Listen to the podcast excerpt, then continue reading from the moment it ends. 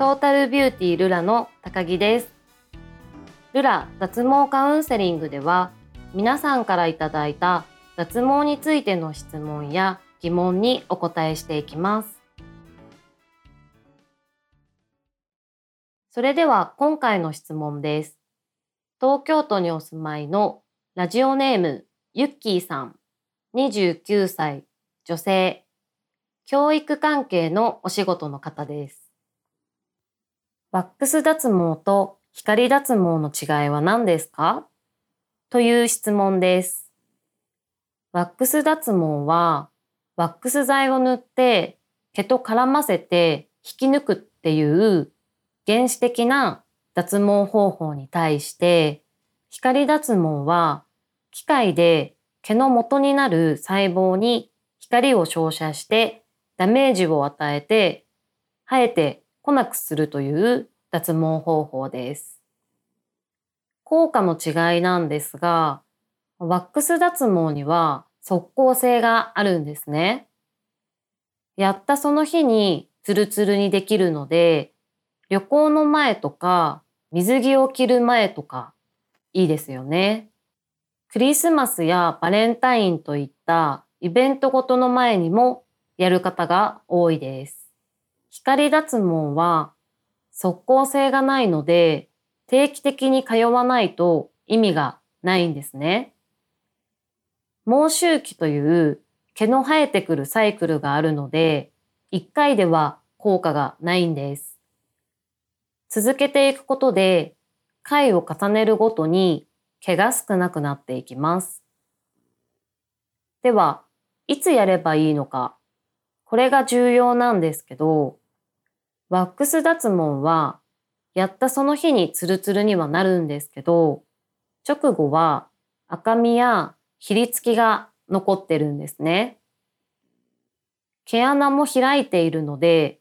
2日間ぐらいは雑菌が入りやすい状態です。なので、大事な予定の3日前くらいにやっていただくのがベストだと思います。ルラでは土日に皆さんお出かけする予定とかあるので、水曜日とか木曜日くらいに受けに来る方が多いですね。光脱毛は通っている間は日焼けを避けなければいけないんですね。自己処理もなるべくしてほしくないので、お肌の露出が減る冬に始めてもらうのがベストです。そうすれば夏頃にはだいぶ毛が薄くなってると思います。VIO ならビキニや洋服で隠れるので夏でも全然大丈夫です。全裸での日焼けサロンは避けてください。そしてワックス脱毛と光脱毛の大きな違いは次に生えてくる毛の量です。ワックス脱毛では3ヶ月ぐらい何もせず放置すると、また元の毛量に戻っていってしまいます。